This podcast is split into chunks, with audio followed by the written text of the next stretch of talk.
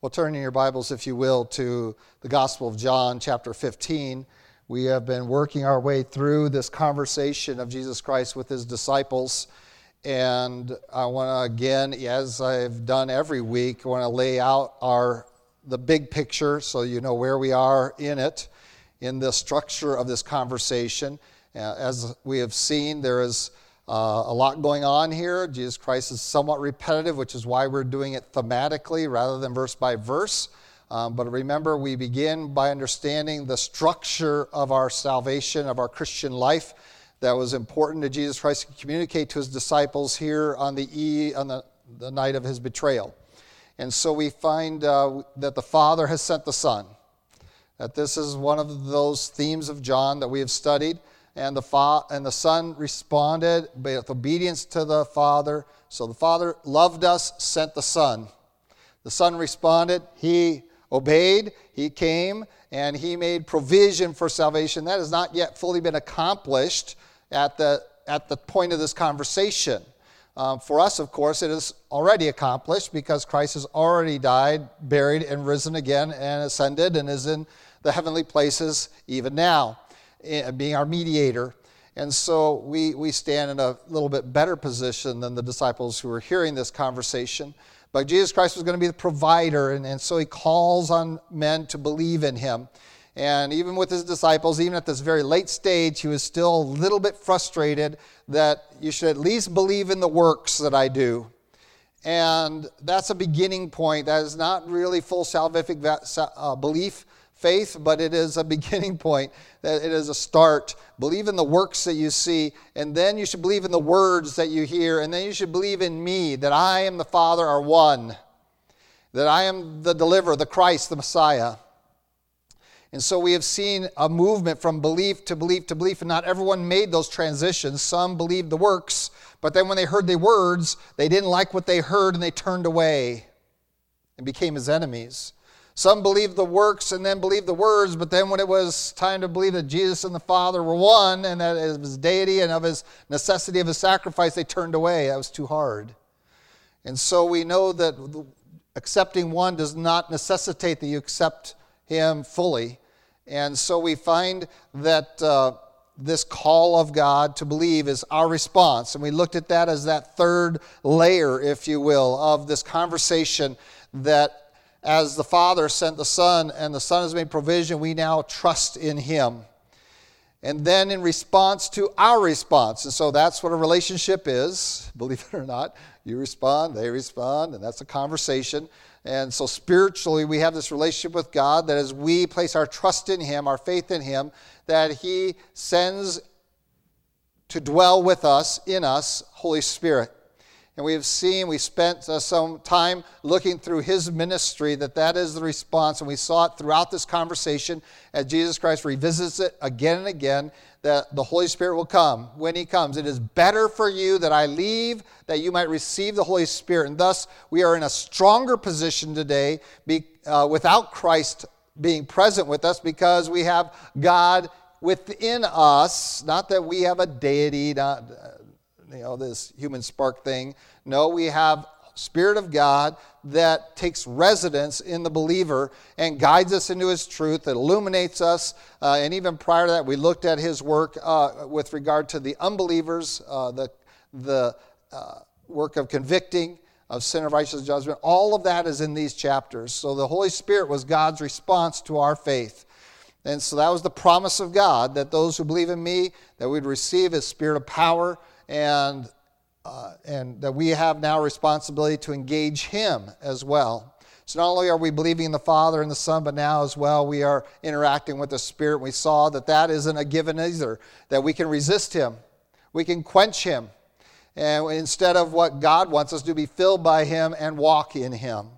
So again, we have this relationship that we are called to. And now, with the Holy Spirit in us, we are called to a series of conditional statements, a conditional expectations of God that need to be met in order for our prayers to be heard, and not just slightly heard, but fulfilled. And so, throughout this passage, one of the focal points we've looked at is ask whatever you will, and it will be done for you. No wishy washiness here, no maybe, no none of that. Ask and I'll do it. That that is the, the repetitive, and we're going to see in our passage today as well, because it connects to every conditional statement. Um, the ask and it will be done for you. Whether it's the Father, whether it's the Son, um, ask. But don't ask amiss. Don't ask for yourselves. And so we're going to see, we saw some of that already. We're going to look at that more down the road. Um, but remember, all of this is when we see that kind of vital prayer life existing in our, in our spiritual experience, that Jesus Christ then says all of this is for one objective for you. Um, you will have the Father's love, you'll have fullness of joy, and you'll have perfect peace. This trifecta of the Christian experience that is the calling card to the world and, and should be demonstrated in our lives. So that's our objective is to get to this fullness of joy, this perfect peace, and the Father's love uh, in us, fully expressed. Uh, and that one of the intermediate steps there between where we are and that acquisition is a vital prayer life. But there are conditions to the prayer life. And that's where we're at right now. We're right now in that layer of the conditions of the prayer life that Jesus sets forth here in this passage. We've already looked at several of them, and that began with believing. Uh, further, that is, not only believe that He can save you, but that He cares for you and will care for every need you have. That we can really trust Him and should pray like that. Not as though God is someone we have to coerce, but rather He is a benevolent God who desires to do good for us. And if we view Him that way and pray that way, uh, it will transform our praying. Uh, we also looked at the necessity of, of the works. He says you need to do these works, uh, and we looked at those last week. This week we want to look into chapter 15. And we have seen some other ones as well. But let's look at chapter 15 so we can get going here. And uh, I'll begin reading verse 1 I am the true vine, my Father is the vine dresser. Every branch in me that does not bear fruit, he takes away, and every branch that bears fruit, he prunes that it may bear more fruit. You are already clean because of the word which I have spoken to you. Abide in me, and I in you, as the branch cannot bear fruit of itself unless it abides in the vine. Neither can you unless you abide in me. I am the vine, you are the branches. He who abides in me, and I in him, bears much fruit, for without me you can do nothing. If anyone does not abide in me, he is cast out as a branch and is withered, and they gather them and throw them into the fire, and they are burned. If you abide in me and my words abide in you, you will ask what you desire, and it shall be done for you. By this my Father is glorified, that you bear much fruit, so you will be my disciples. As the Father loved me, I also have loved you. Abide in my love. If you keep my commandments, you will abide in my love, just as you have kept I have kept my Father's commandment and abide in his love. These things I have spoken to you that my, that my joy may remain in you and that your joy may be full. This is my commandment that you love one another as I have loved you. Greater love has no one than this, than to lay down one's life for his friends. You are my friends if you do what I, whatever I command you. No longer do I call you servants, for a servant does not know what his master is doing, but I have called you friends. For all things that I heard from my Father I have made known to you. Do not choose me but I chose you and appointed you that you should go and bear fruit, and that your fruit should remain, that whatever you ask the Father in my name, he may give you. These things I command you, that you love one another. We'll stop right there. We have a twin uh, conditional statement here. And I wanted to handle both of them at once, and uh, most of you already anticipated that wasn't going to happen. Mr. McKillop already anticipated it in the selection of songs. I told him last night, I, said, I can't do it in one week. And uh, so we're going to take two. Uh, so we have this, this twin, and, and they're mutually re- required. So we're going to deal with the, the prior one first and the secondary one. Uh, the secondary one is that you bear much fruit, which really links well with last week. And so I'm tempted to go with that one first um, because we talked about the works that we should do last week that are evidence of the reality of Christ in us. And that is certainly linked to the bearing fruit. But there is a requisite, a prerequisite even, to bearing much fruit that Jesus Christ describes here. And so I want to follow his chronology, and that is that we abide in him. And Uh, this word, abide, is a favorite of John, and no wonder. It fits the mega themes of all of his writing. One of his mega themes is the necessity of the Christian to be faithful. That we are committed to Christ, not on a superficial level, but on a defining level. That is, that our commitment to Christ is what defines who we are completely. I am a follower of Jesus Christ. And everything else, every other relationship, every other activity is it, it pales in comparison. It, it comes nowhere close to defining me. Certainly not my family name. That doesn't define me. Whatever comes along with that, which usually is how too many people define themselves. Well, I'm, I'm Dutch, I'm German, I'm Ethiopian, I'm whatever. Well, that's, you had nothing to do with that.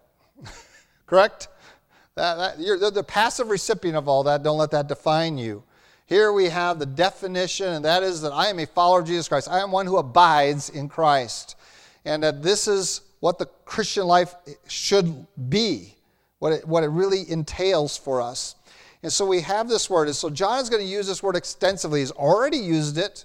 It's, it's translated several different ways for It's a very simple Greek word, uh, but uh, it's translated several different ways for you in this passage itself. It's the when you read the word abide and you read, read the word remain, that is the same identical Greek word. All right, so we could replace one with the other very easily, abide and remain. So I'm not going to go into all the distinguishment between those two because there is none in the Greek, none at all. And so you can see how often we said abide or remain, just as we read those 17 verses of chapter 15. But this isn't the first time we've encountered this here in our passage uh, in, our, in our study of John, uh, because, and nor is it the last time. If you go into First John, you're going to see that word repeated. One of the concerns of John, being one of the last disciple, apostles still alive, was the falling away of the saints, that they were not sustaining their commitment to Christ, that there was uh, for several reasons. One, because of a legalistic approach that said that was going back to the law that Paul addressed and others, and also because of the opposite, believe it or not, the other extreme, which is a, a, a liberty that says I'll live however I like and easy believism. And so those were still. Those were there in the early century, first century of the church, both extremes. And John wants to communicate to us over and over again that one of the attributes of saving faith is its endurance. It, saving faith must be enduring faith.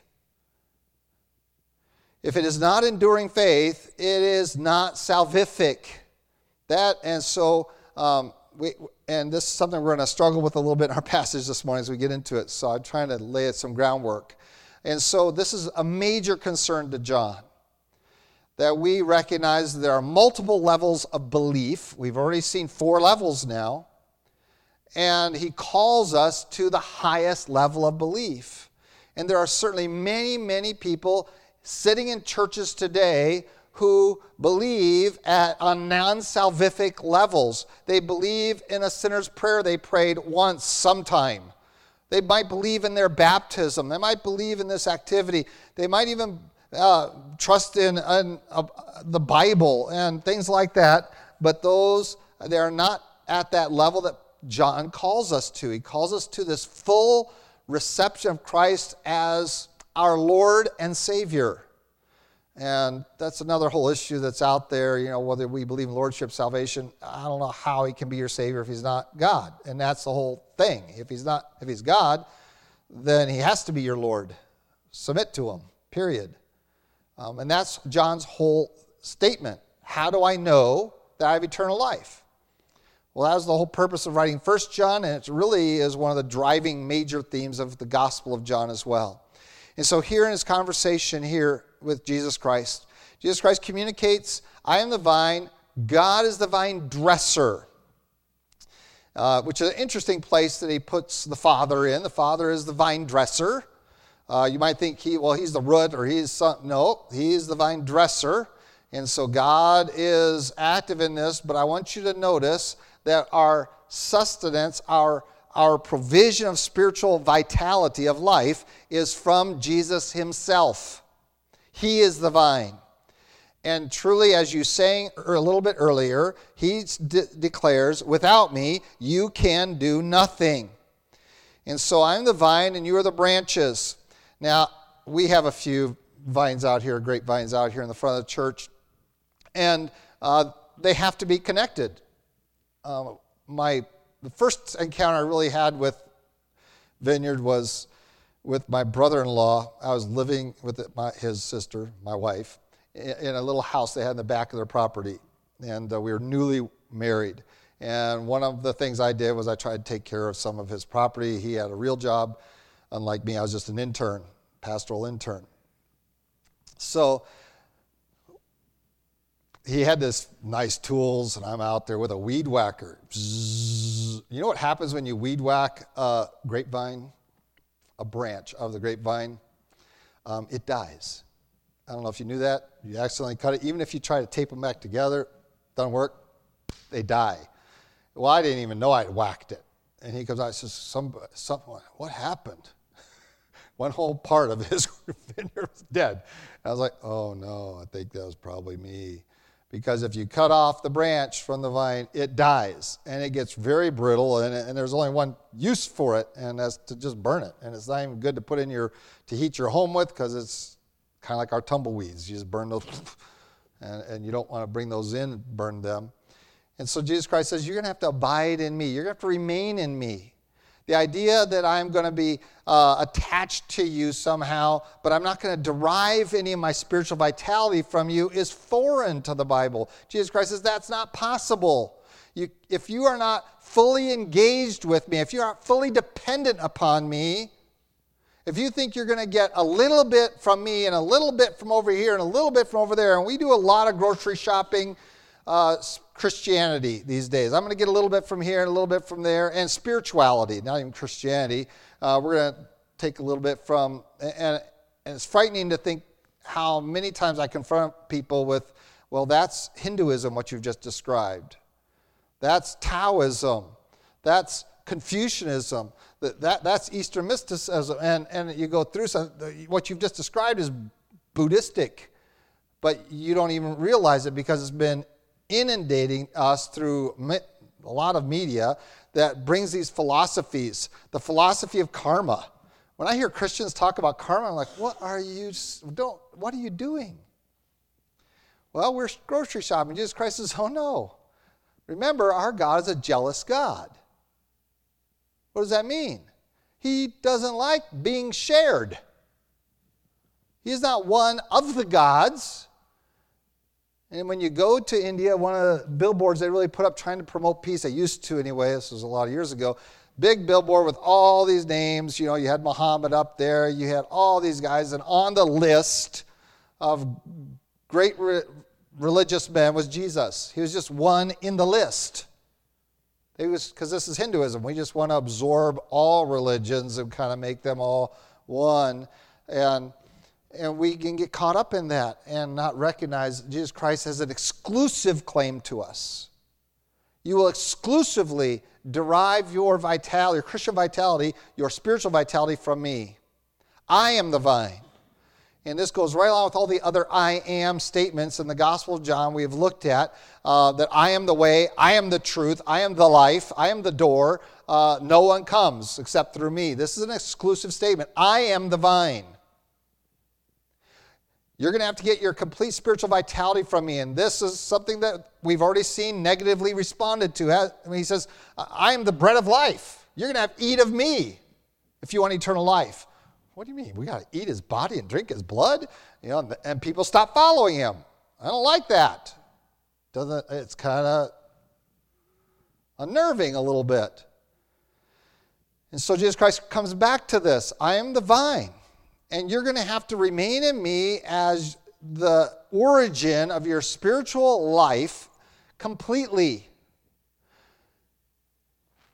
And this is the calling that we are going to be consistently trusting in Christ with all of who we are and what we have.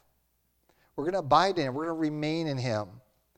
We're going to make that origin, singular in our life. It is the defining element of who we are. I am a follower of Jesus Christ. And so he calls us to abide in him. And of course, next week we're going to look at the result of that, which is to bear fruit. And we're going to see a progression through here of, of that and, and the dependence upon abiding. And so we are already believers. We've already placed our faith in Jesus Christ's sacrifice. That's not what he's talking about here about abiding. And certainly there's an element there that it protects our Christian life, but it needs to be understood in the context of established believers. He's talking to his disciples and he's telling them, You need to abide in me. You need to keep it, your sustenance from me. You're going to have to remain here. You're going to sustain yourself in me. This is not a tangential thing. I'm going to be going away. Remember, that's a big concern to them. Where are you going? Where are you? What, what, what do you mean you're going away? We don't like this. I'm going away. The Spirit's going to come. Um, but it is important that in my absence, you understand your necessity for me to abide in you and you to abide in me. You're going to have to remain in me. And anyone that thinks that the human individual isn't a free agent and has the right to either choose to be in or not in Christ is, that is not reading the scriptures. The instruction is you have responsibility to remain in me. This is a condition of prayer life. Please notice this, verse 7. If you abide in me and my words abide in you, you'll ask whatever, what you desire, and it shall be done for you. Very clear promise, very direct. No, nothing missing there. What's the condition? Well, I'm going to abide in you. What, is, what does that mean? Well, Jesus Christ is going to develop it a little bit more. And my words abide in you. One of the key elements of abiding in Christ is that the words of Christ, that is the Word of God, the Scriptures, abide in us. They take up residence in us. I'm not just talking about mental agreement with them. Much like we're talking about, I am a follower of Jesus Christ, is the defining who I am, so God's word defines what I think. It engages every element of my life, of my thought process, of my decision making process, is founded on God's word. And so when I'm confronted with a dilemma, uh, whether it be a moral dilemma, whether it be a material dilemma, uh, uh, a puzzle, whatever, I'm going to confront it with God's word in my mind. I have to make a decision, and you are confronted with decisions all the time. What drives the decision making model of your life? Is it God's word? And so we have all these resources available to make a decision, right? Do I buy this house? Do I do this? Do I buy this car? Do I um, marry this person? Do I have these children? Uh, I, I, I'm confronted with all the decisions of life. We say, well, where's wisdom? Well, the Bible tells us where wisdom is. The fear of the Lord is being of wisdom. What is the fear of the Lord? Is to hate evil. We learned that, by the way, on Sunday nights. It's to hate evil. So now every decision comes back to a moral choice, even some amoral things. And so I am not really that concerned. We go out into our parking lot. There's not a moral correct, morally correct uh, make and model and year of vehicle. Right? But is it a moral decision? Yes. Why? Because you are expending the resources that God has put into your care and you are managers of something that God has entrusted with you.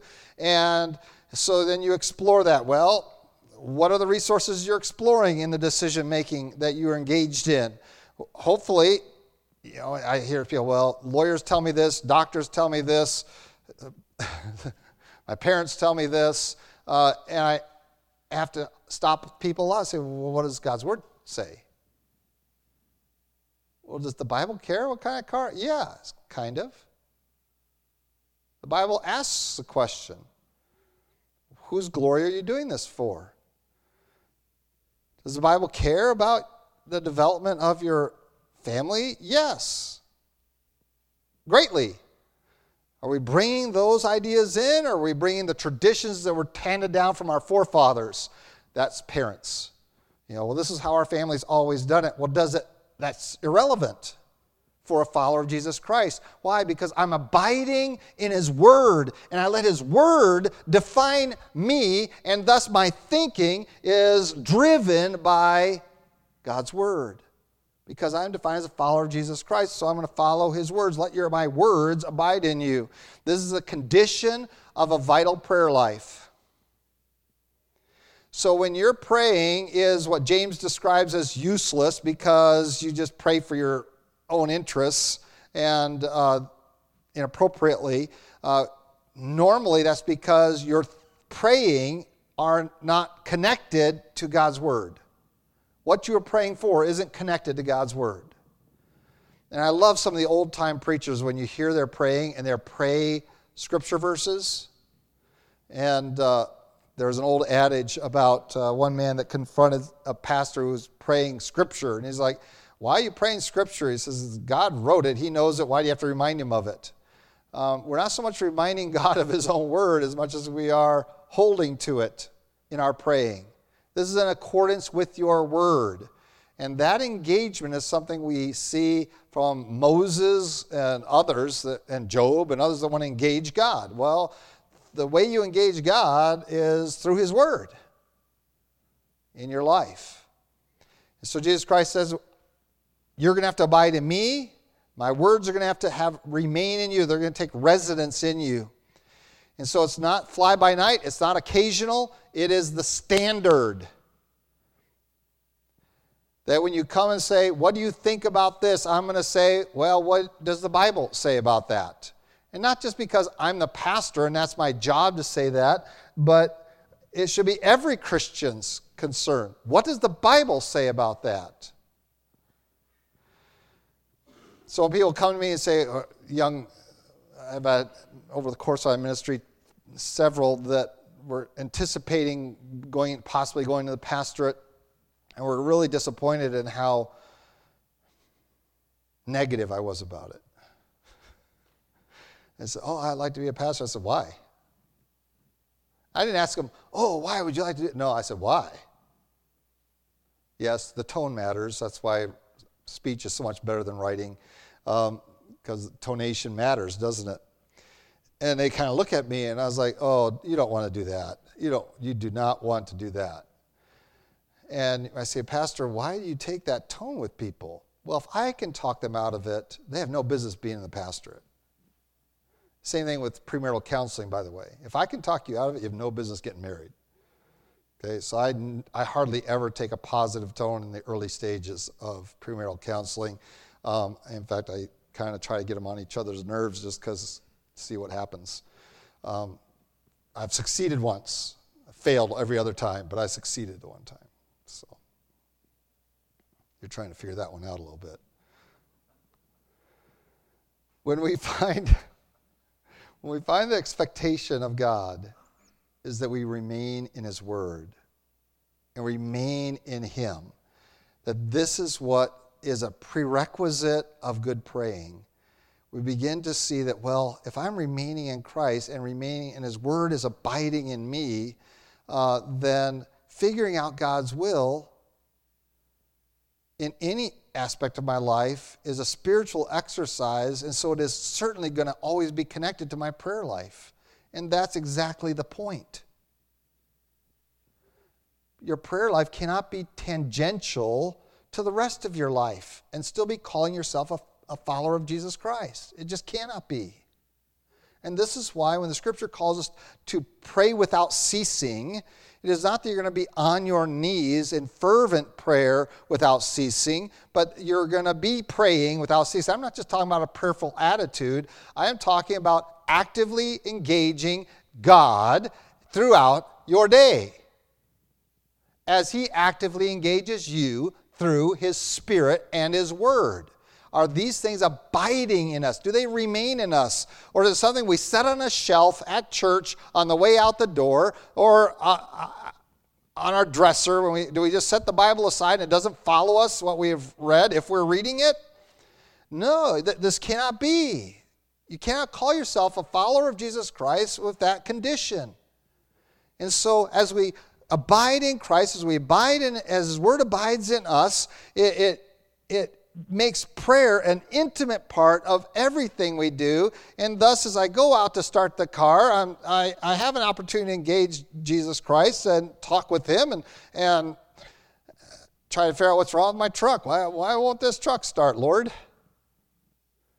It used to kind of annoy me a bit because I thought they were kind of being a little disrespectful there. Um, but it really, with the right spirit, it's not. Because if who I am as a follower of Jesus Christ and I'm abiding in Him, that is every aspect of my life, every step, every, every event, including getting up in the morning, is a spiritual activity now because it is connected to Christ. It is driven by and motivated by God's Word. And now it is going to bring prayer into a commonplace in my life that I could say, I'm praying without ceasing. That is, I am in a fellowship relationship with God. And so, as I'm, eh, and the best way to relate this is with my family, with family relationships that you all share. Uh, when I'm in a vehicle driving and I have my wife right there, am I talking constantly to her? No. But we are not angry at each other. Uh, we are not not talking to each other. We just are waiting for something to talk about. We are in communion. We are in the same vehicle, in the same place, and we are in a, a relationship that is open and honest and forthright, and we are not holding grudges against each other. We are not ignoring each other. Um, but uh, does that mean we talk constantly? No. But we are constantly available. We are constantly interested. We are constantly prepared. And so when my wife makes a comment, and I'm ready to engage that. And so this constancy in prayer, uh, driven by abiding in Christ and abiding in His Word. Now, there's a dilemma here. And uh, because I skipped a little part, and that's in verse 6. I skipped the part about getting uh, cut off from the vine and burnt up. Now, when you read through some commentaries about this, you're going to find uh, some very different ideas. We're going to have some people say he's not talking about salvation at all here. Uh, he's just talking about a victorious Christian life, that you're going to lose the joy of your salvation, but you aren't going to lose your salvation. Others will say, uh, no, this is about salvation and uh, that you're losing your salvation. Others say, well, this is just communicating those who didn't really believe and did not uh, really get saved. And uh, so you have this whole gamut that you could choose from. And uh, you might have chosen differently than me. Uh, but from what I understand here, this is really a, a serious matter. This is not just about uh, you can still get into heaven and live this scrawny little pathetic life. What Jesus Christ has described here is death, dead and destroyed by fire you don't abide in Christ, you're cut off. Notice, not pruned. Pruning is something the Father does to increase fruitfulness. So we're going to talk about that a lot more next week. But I want to address this because you are cut off, it says there in verse 6. If anyone does not abide in me, notice that the primary, the first decision is by the someone. If anyone does not abide in me, he is cast out as a branch and is withered, and they gathered them, gather them and throw them into the fire, and they are burned. And so this is describing something pretty serious. If he is the vine and I am the branch, and I don't want to abide in him, I extract myself from the vine, I will wither up, they will gather me up and burn me up. Now, this is, this is really correlated really well with the parable of the first parable of Christ, of the first parables of Christ, which is the sower and the soils and the seed. Um, remember the parable. Jesus Christ broadcast, or I'm sorry, not Jesus Christ. The sower broadcast seed. Some lands on the roadside, some lands in rocky soil, some lands in weedy soil, some lands in good soil. So you have four places. The rocky stuff never gets received. It gets take out the birds eat it. It's gone. It, it penetrates it none at all. And there are many times you're going to share the gospel with people. It will not penetrate them at all. Just completely blow it off. It'll, they won't think about it five minutes after you're gone. And so that, there's no real question there. The other question, the one question though, is about the rocky ones. And the weedy ones and the good soil, we're pretty confident that there's uh, a belief system because there's a plant there. One is unproductive, which brings us to next week, uh, that doesn't bear fruit. And so that's why the connection between this statement and that parable.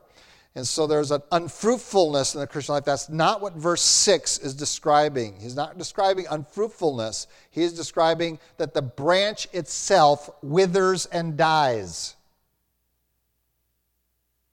And so when we're talking about this, we, are, we, we want to take this very seriously.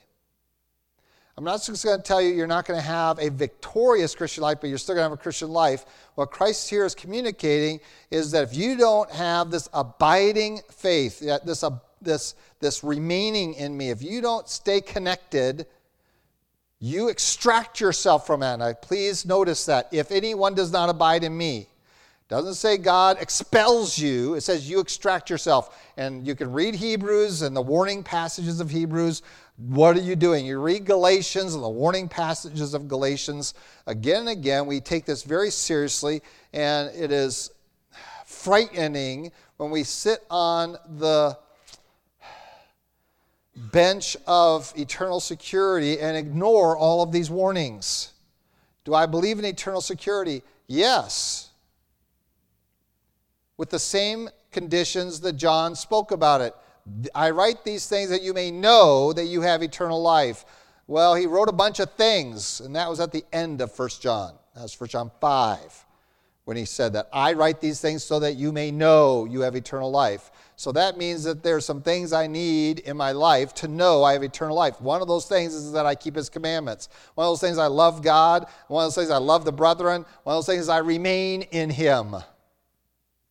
That's how I know because I define is defining who I am. And there is endurance there. Remember, saving faith is enduring faith. And so the unfruitful Christian and the fruitful Christian, they're Christians, but there's that rocky soil in that in that parable that is unnerving. Kind of like this verse in John 15 that we need to take more seriously. If you choose not to remain in Christ, you extract yourself from the vine, you will wither, and you will be gathered up and burned with fire. That does not describe unfruitfulness, that describes death and punishment.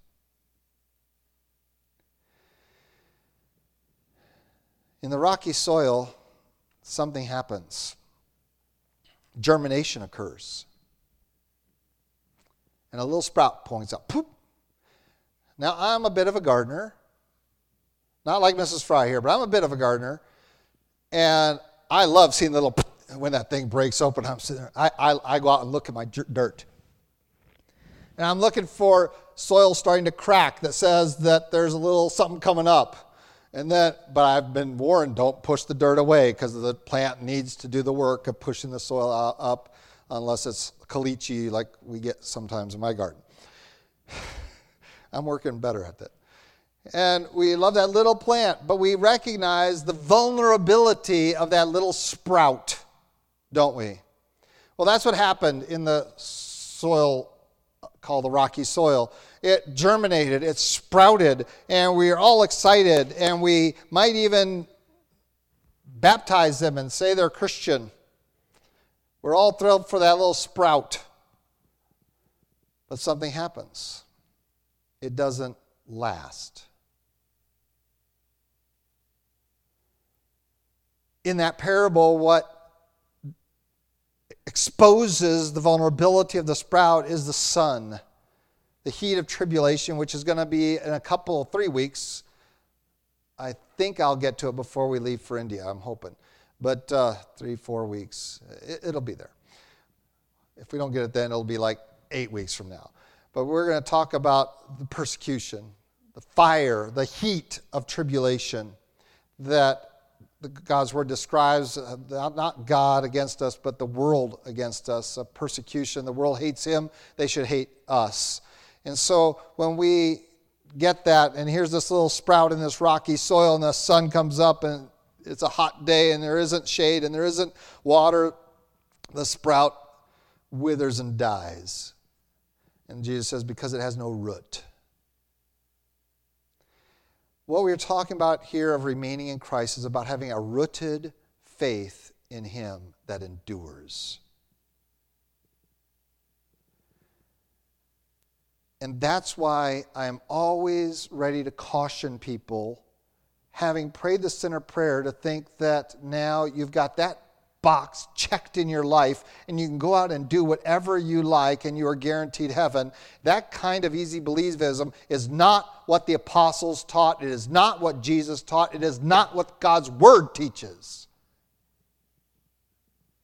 It is faithful following of Jesus Christ that we abide in, we remain in Him, we are constant in Him, we are rooted in Him, we are connected to the vine, and we will not extract ourselves from it. We will not disentangle ourselves from it, but we will wrap our roots around Him aggressively and say, This is my Savior. This is my God. This is my Lord. This is my Master. This is my friend. This is my everything. Oh, that we would come to Christ in this fashion. And this is what we seek to do in discipleship models is we try to say, you're a little sprout, but you have no roots. And so we, you have believed in perhaps the works or the words, but now you really need to fully engage Jesus Christ in your life. And we need to have the same caution that the apostles had that we understand these verses of eternal security are at the end of the books, not at the beginning. I write these things so that you can know. They're all conditioned upon our faithfulness. And here Jesus says you're to have you have to abide. You cannot miss the ifs. If, if, if, if, if, all through here. If you abide, if you abide, if you bear fruit, if you do not abide. I mean, you cannot miss it. Those are conditional statements that are put upon our shoulders. We have to abide. God has already done this work. He has laid the foundation. He has sent the Son. The Son has obeyed God. He has provided the means. He has, he has laid out the sacrifice. He has gained victory over death. He, he has give, sent His Holy Spirit. He has done His part. He calls upon us to do ours. Abide in Him. This is a command from God to you. And it's foolish foolishness for you to think that, well, if God doesn't keep me, the, then there's nothing I can do to stay in Him. Well, God wants all men everywhere to come to repentance, and He wants all those who believe in Him to follow after Him with all their heart, mind, soul, and strength. This is the will of God. Any student of God's Word should be able to communicate and understand that. And so there is a reality here that we cannot let our theological niceties prevent us from considering seriously. Am I, in my walk with God, maturing? Not mature, maturing. Am I rooting myself in His Word, in His Spirit, in Him?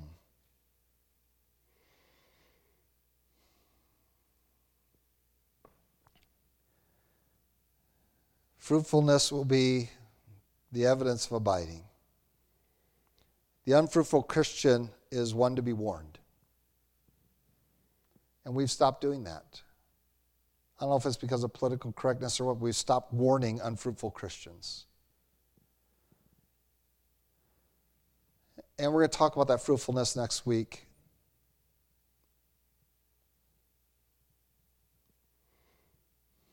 We cannot sit on a little park bench of our doctrine of eternal security, put our feet up, and take a nap spiritually it is just too dangerous. It is a risk that no theologian, no pastor, no Christian should take. Certainly, the apostles didn't. Jesus Christ doesn't take that here. He's already lost one of 12. He doesn't want to lose anymore. Abide in me, and my words abide in you. For he is the true vine. There's a lot of false ones, but there's only one true one. And we need to remain in him, he in us, because we are powerless without him. So we rely fully upon him. Not only in his works, certainly in his word, but in him himself as our Lord and Savior. Let's pray. Lord God, we do thank you for your love for us. We thank you for this opportunity to spend time in your word. Lord, you've given us a instruction and a warning. And we thank you for both. Lord, certainly the desire of each one here is to abide in you. That your word might abide in us. This is why we gather. But Lord, we also know that there was one who walked with you for the entirety of your ministry and then forsook you and, re- and betrayed you. Lord, we pray that your spirit might work in our spirits to examine ourselves and to consider our ways, of whether we are taking the measures necessary in our spiritual lives to assure that we're abiding in you. Lord, we pray that it might be evident to those around us that you are what defines us. And Lord, we pray that as we make decisions throughout this week, that we might seek to apply your word first and foremost to the issues of life, that we might walk in accordance with them. And Lord, we do pray that you might remind us by your Spirit to guard our hearts, that we might not ever consider or take any course of action that would unroot us from the vine